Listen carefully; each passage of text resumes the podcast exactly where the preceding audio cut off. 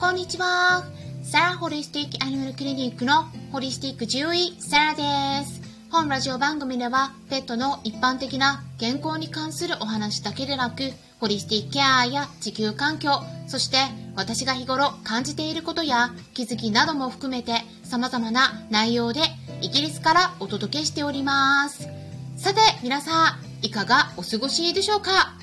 昨日ってね、いい夫婦の日だったんですよね。忘れていました。はい。いやね、イギリスにいると日本の祝日とか特別な日とかね、いろいろと気づくともう終わってしまってる って言ったことがね、よくあるんですよね。イギリスのニュースではもちろんね、昨日がいい夫婦の日でしたなんていう話題は出てなかったので、後になってね、他の日本の SNS でいい夫婦の日の話題をしててね、そうだったんだってねはっと気づいたんですね。皆さんのご家庭はどんな風に昨日ね過ごされていましたか？はい。昨日ねいい夫婦の日にちなんだネタでお話しすればよかったなってねちょっと後になって気づいてしまったところなんですけれどもまあ今日ねちょっとお話ししますと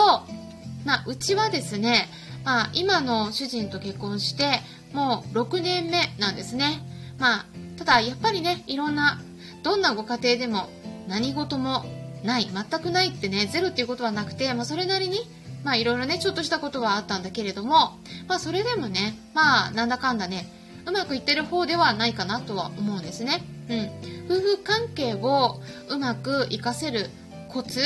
まあ、うん、なんていうかな、うまく長くね、えーまあ、夫婦関係を保つ秘訣っていうのはね、まあ、私の中で、えー、まあ、これかなって思ってることがありまして、まそれをね一つお伝えしますとそれは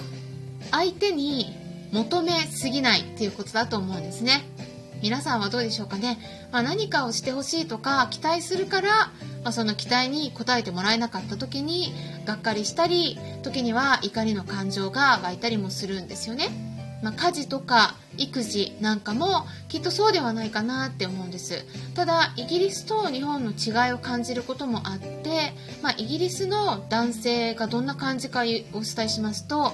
まあ、イギリスはですねもともと奥さんを手伝うのが当たり前っていうね認識になってるから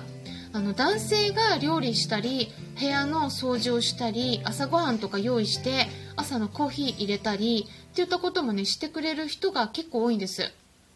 まあ、これはうちもそうなんですけれどもあのうちだけじゃなくて周りのカップルでもそういう感じなんですね。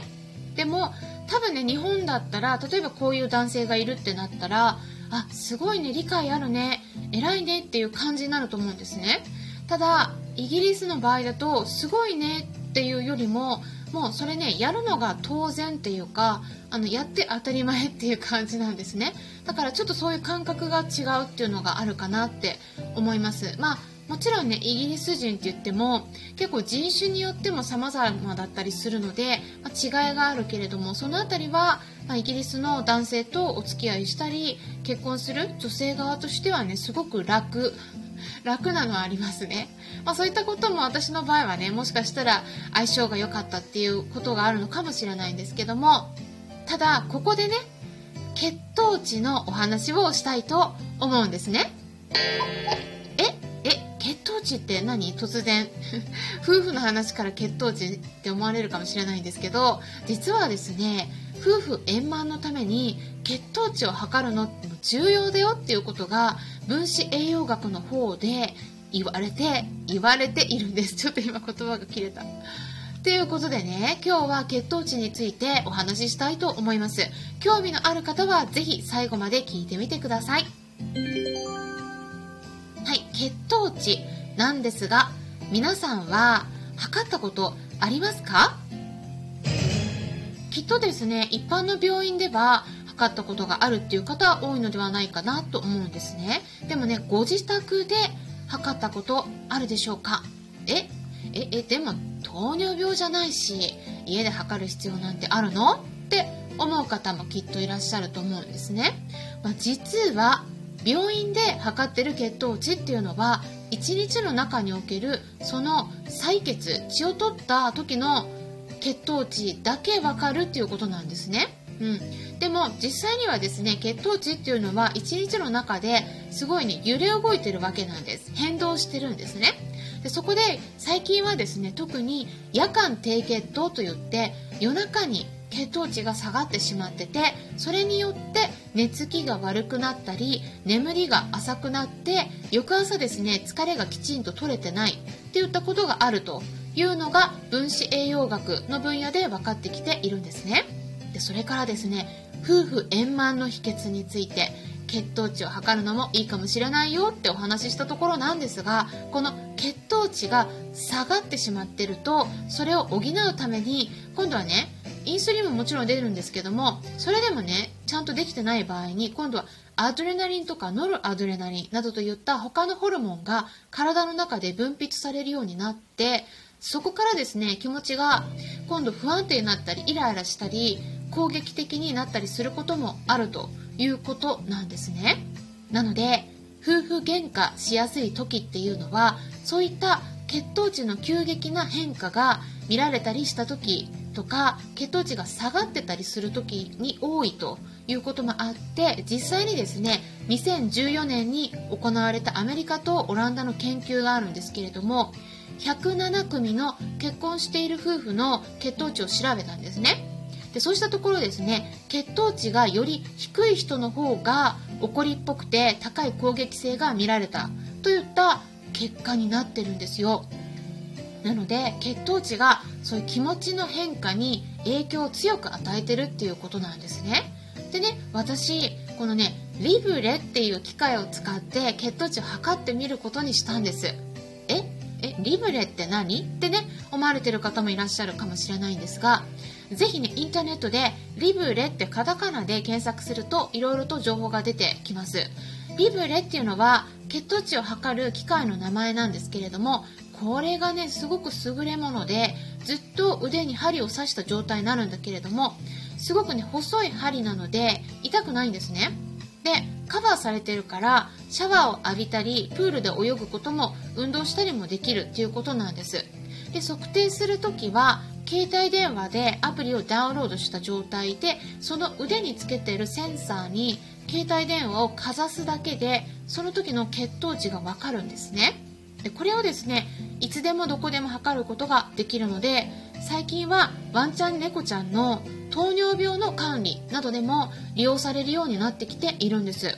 ただ私はね糖尿病でもないんだけれどもそういう感じで糖尿病でなくても健康維持の目的のために利用する人たちが増えてるんですね。で私がね今考えているのは私たち人間だけじゃなくてワンちゃん猫ちゃんの健康管理にもこのね血糖値を測定するっていうことが使えるっていうことなんですよ。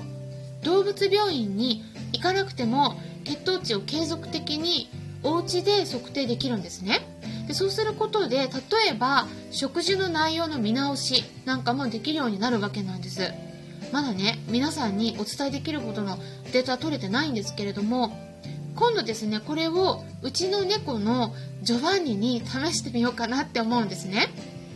っていうのもうちの猫のジョバンニも血液検査するとね毎回血糖値高いんですよこれね糖分ね全然ねレシピに入れてないほとんどね、低いんです。糖分低いにもかかわらず。でもね、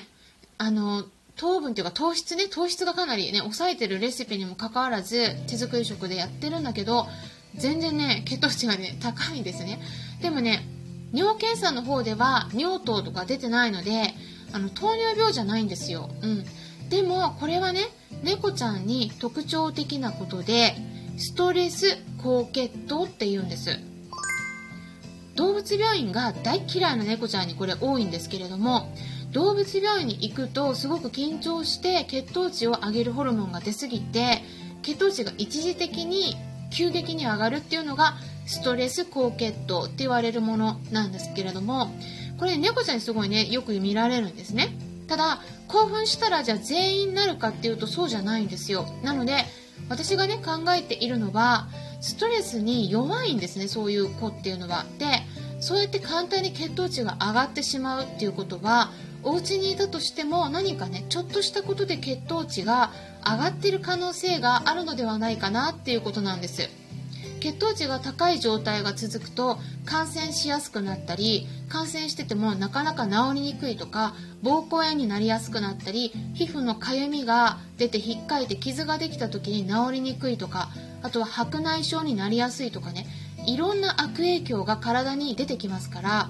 同じような傾向があるなって思われる飼い主さんがいらっしゃったらぜひですね血糖値をご自宅で測ってみることをおすすめします。まずはですねワンちゃん猫ちゃんの前にご自身で試してみるといいと思うんですね。で慣れるとね結構簡単にできるのでぜひね皆さんの健康管理にもおすすめします。ということで今回は血糖値って意外に夫婦喧嘩と関連あるんだよっていうこと。そして今は血糖値も手軽に測ることができるようになった。ということでワンちゃん猫ちゃんにも利用ができるんだよっていうことでねまず導入としてお話ししていきました。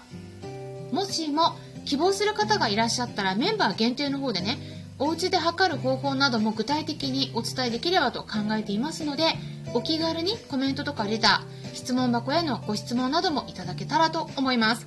あとですね今週もクラブハウスでイベントがあります。11月26日金曜日の夜10時10分から動物愛護保護犬座談会ということで犬猫動物たちを守るために私たちにできることっていうテーマでお話をしていきます。はい。はい。スタンレー FM でも配信していらっしゃるドッグライフカウンセラーの深夜さんと今度動物福祉に関する映画を制作される中村仁さんにもお話をお伺いしていきます。貴重な機会になりますのでぜひお気軽にいらしていただけたらと思います。クラブハウスの招待制はなくなりましたので誰でも参加することができますよ。これからもためになる情報発信していきますのでよろしければいいねボタンのクリックとかフォローしていただけたら嬉しいです。それではまたお会いしましょう。ホリスティック獣医サラでした。